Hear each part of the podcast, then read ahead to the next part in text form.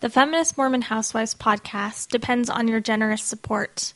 A lot of work and time and energy and effort goes into these podcasts. So if you enjoy what you hear and want to hear more podcasts and would like to see this project continue in the future, please consider a donation at feministmormonhousewivespodcast.org. There's a donation button to the right hand side where you can click through PayPal and donate whatever you would like. Every little bit helps. Thanks, and we appreciate you listening and supporting the Feminist Mormon Housewives podcast. One, two, three, go.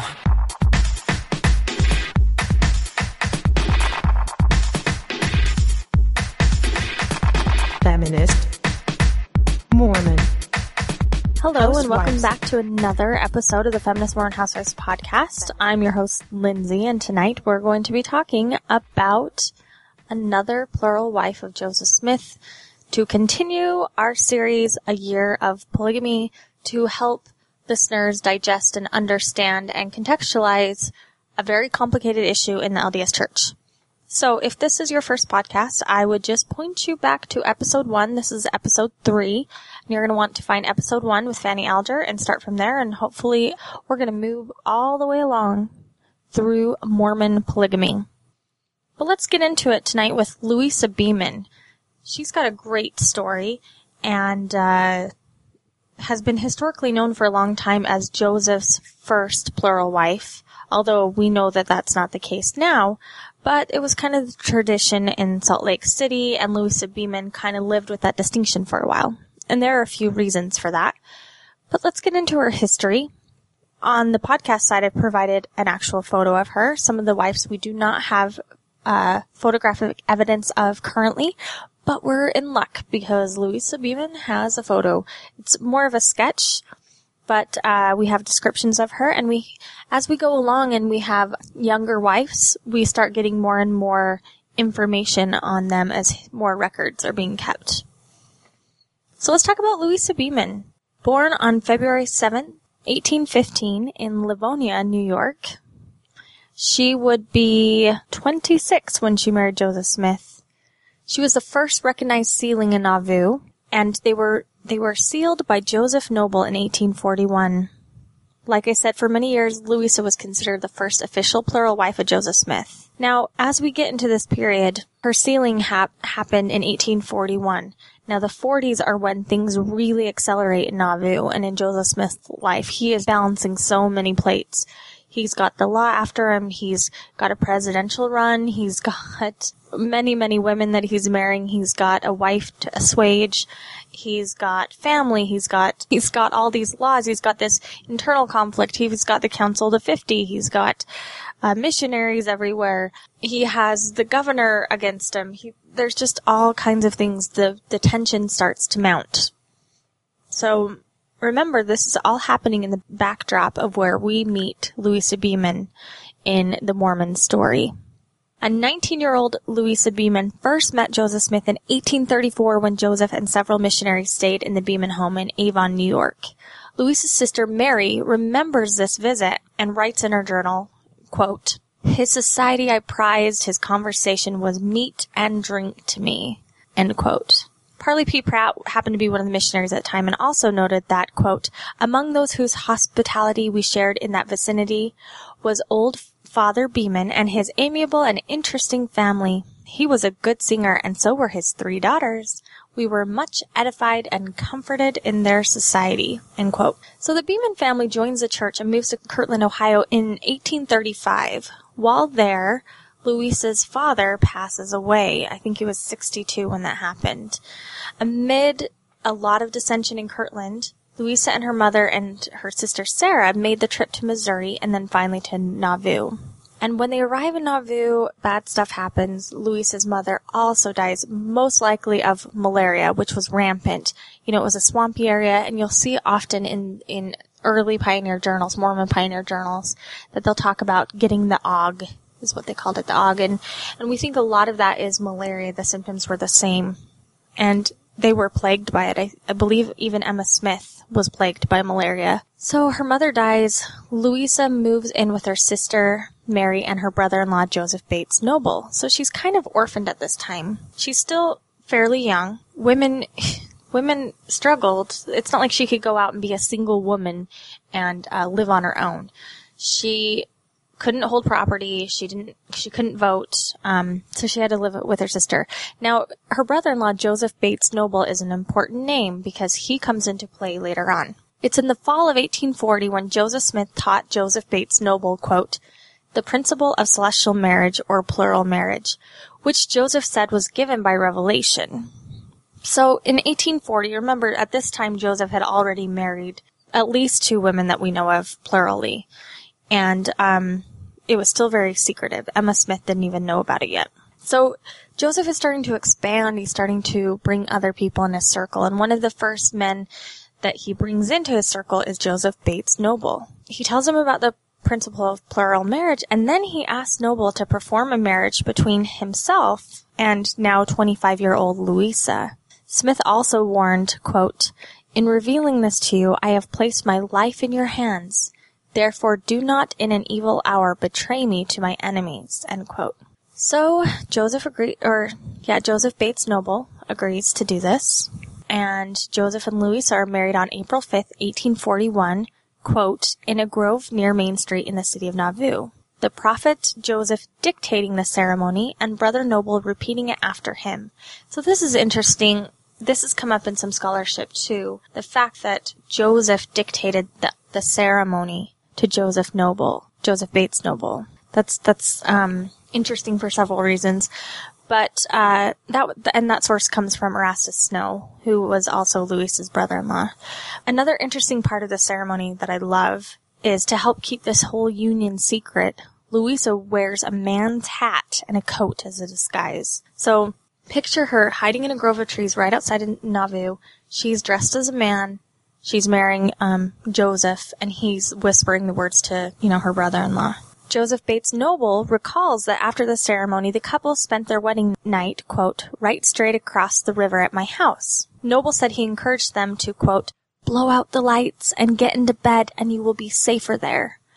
Neither Smith nor Beaman left any personal account of their marriage that has been found, but 11 other sources confirm that the ceremony did take place. And remember, there was a, had to be secret because there was big laws in Illinois at the time against bigamy as there are now. Uh, the Nauvoo mansion was where many of Joseph's plural wives stayed before they were sealed or married to him. So because of the questions of the timeline of the marriage versus the doctrine timeline coming out, much controversy surrounds the Beaman marriage to Joseph. Especially after Joseph was accused publicly of living, living in open adultery. Three affidavits published in 1887, testimonies by Elder Joseph Bates Noble, Apostle Lorenzo Snow, and Elder Benjamin F. Johnson were given as proof to their sealing. So, yeah, so during the Temple Lot case, there is, uh, these affidavits that come out. And so this, these are years after the fact. These are in 1887, remember, and the marriage took place in 1841. So these, they're trying to prove that Joseph did, uh, practice polygamy. But Joseph Bates Noble, who is also said to have one of the first men to father a child by a plural wife in this dispensation, this is his testimony. So this is Joseph Bates Noble's testimony, and it's a notary public that comes and gives it for him because he cannot testify for some reason. And he says, quote, in the fall of 1840, Joseph Smith taught him the principle, taught Joseph Bates Noble the principle of celestial or plural marriage a plurality of wives, and that he said Joseph Smith declared that he had received a revelation from God on the subject, and that the angel of the Lord had commanded him to move forward in the said order of marriage, and further, that the said Joseph Smith requested him, Joseph B. Noble, to step forward and assist him in carrying out the principle, saying, quote, In revealing this to you, I have placed my life in your hands, therefore do not in an evil hour betray me to my enemies. Another sworn account by Noble talks about the time the two spent together in private. He talks about their honeymoon. He said Joseph Smith then went off to see Miss Louisa Beaman at the house of Mrs. Sherman. This is another sworn account by Noble talking about them spending quality couple time together. He said Joseph Smith then went off to see Miss Louisa Beaman at the house of Miss Sherman and remained with her for about two hours. So there's speculation that these quotes um, are inferring some sort of sexual implication. And of course, affidavits um, will come out where where wives admit to that, which is a big deal in Victorian times for a woman to admit that. But you'll have some people like Brian Hales who say that this does not mean that they were sleeping together, even though they had a honeymoon right across the street and slept in the same bed. Partly to maintain secrecy, Joseph could not have spent much time with Louisa Beaman or any of the women he married. He never gathered his wives into the household like the Utah people did. Uh, he couldn't bring them to public events like you'll see Brigham Young doing later on. He often brought in women that were close to his business relationships with other men. Remember, Joseph had to look after Emma and the children, manage his church, govern the city, evade the extradition officers from Missouri, and the mobs and all kinds of things. As the marriages increase, there are fewer and fewer opportunities to see each wife. Even so, though, that doesn't mean that there weren't sexual relations. According to Todd Compton, Joseph Smith married approximately two dozen women by July of 1843. So from the time he marries Beaman to 843, gets in a dozen women. The revelation is the plural marriage revelation will come in 1843 and is not included in LDS canon until 1876. And remember, prior to that, if you didn't follow in the first one, prior to that, the date, the 1835 selection denouncing polygamy was included and even printed in the Doctrine and Covenants, which kind of disavowed polygamy. So it's very controversial. That is why the church could not publicly appeal for law. They could not promote polygamy. They had to be really secret. And that's why, you know, Joseph Noble is telling him to blow out the candles and no one will see you there. And there's another character that you should study that we're not going to focus on a lot, but he is really integral to the early period of Nauvoo. And his name is John C. Bennett.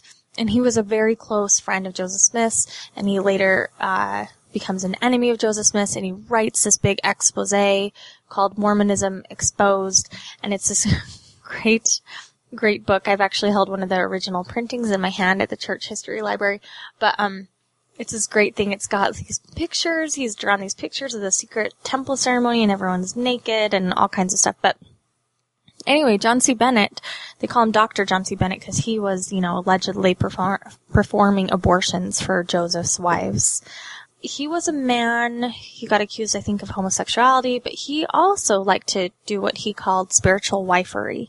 And that caused Joseph a lot of problems because the story is, and my details are a little foggy on this, but he would go into neighboring towns and say, hey, we got this new principle, it's called spiritual wifery, and you get to be my wife, and we get to sleep together and it caused a lot of stir naturally. Um, he later would, as he broke with Joseph Smith, he was accused, he accused Joseph Smith of conspiracy to commit murder, prostitution, adultery.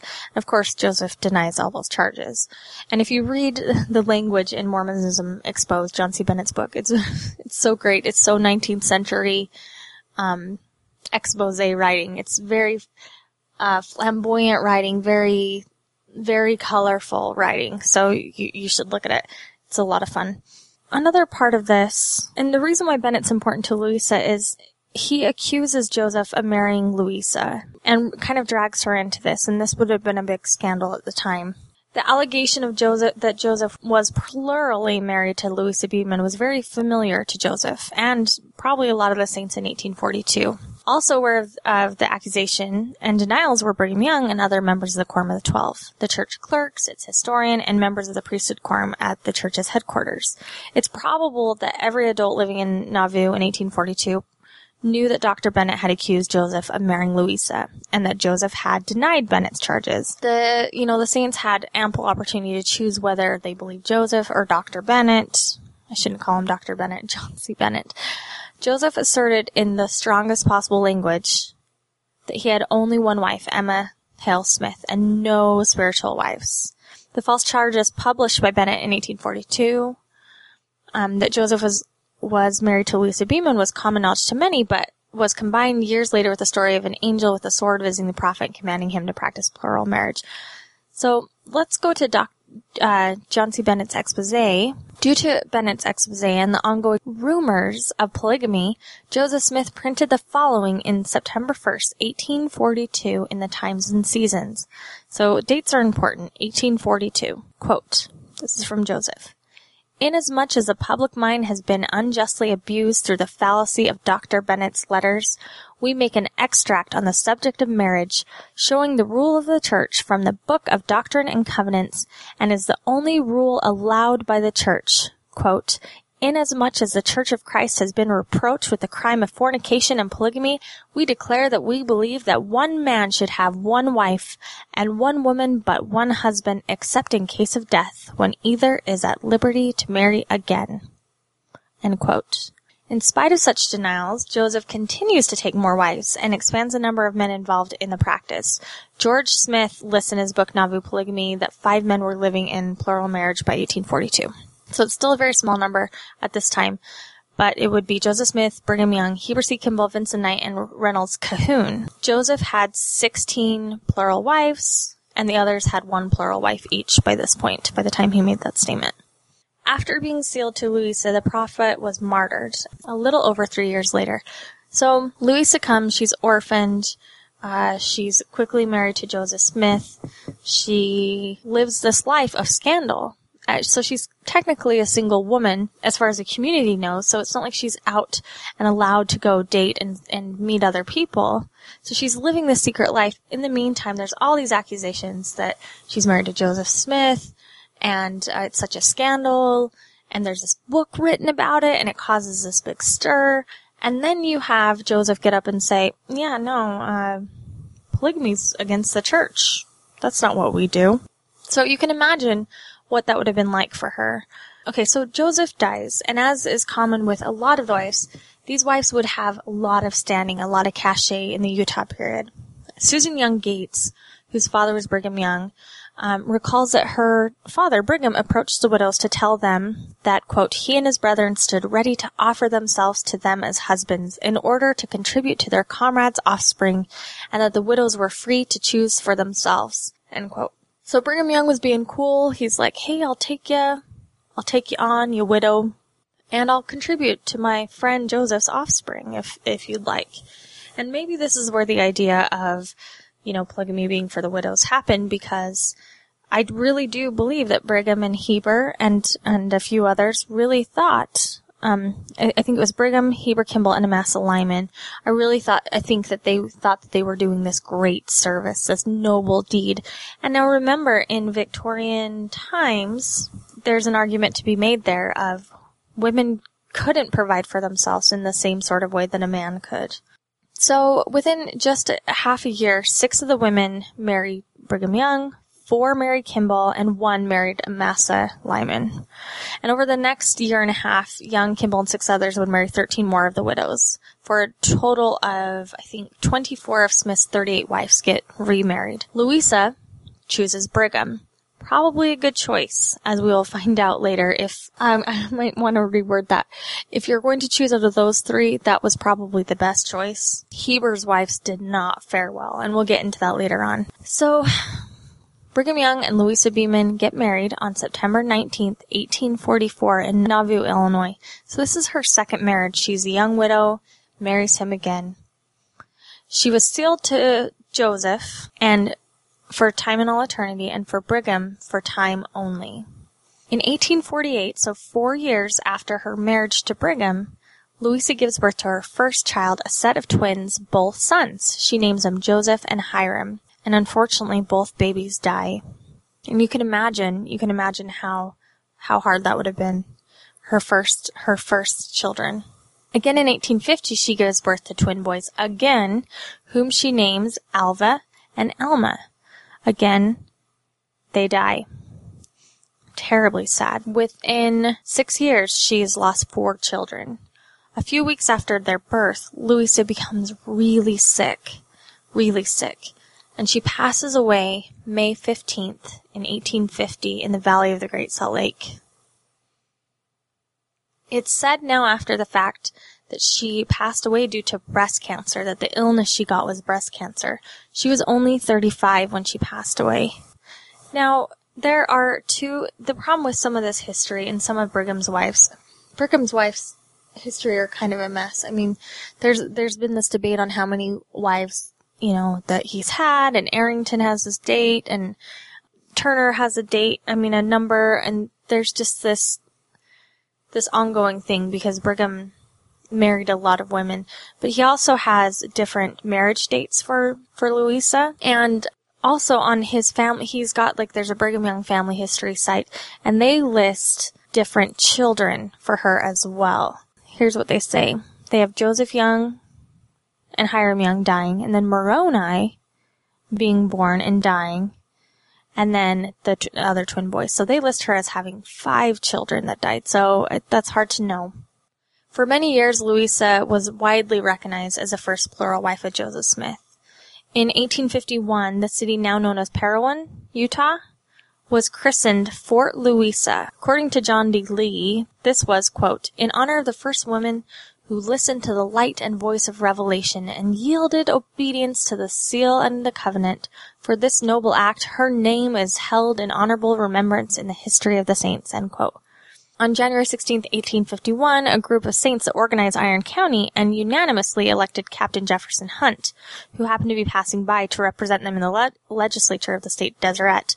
That evening, with the thermometer at 9 above zero, the community held Thanksgiving around a bonfire. The settlement that they created needed a name, and no one liked the name Little Salt Lake City.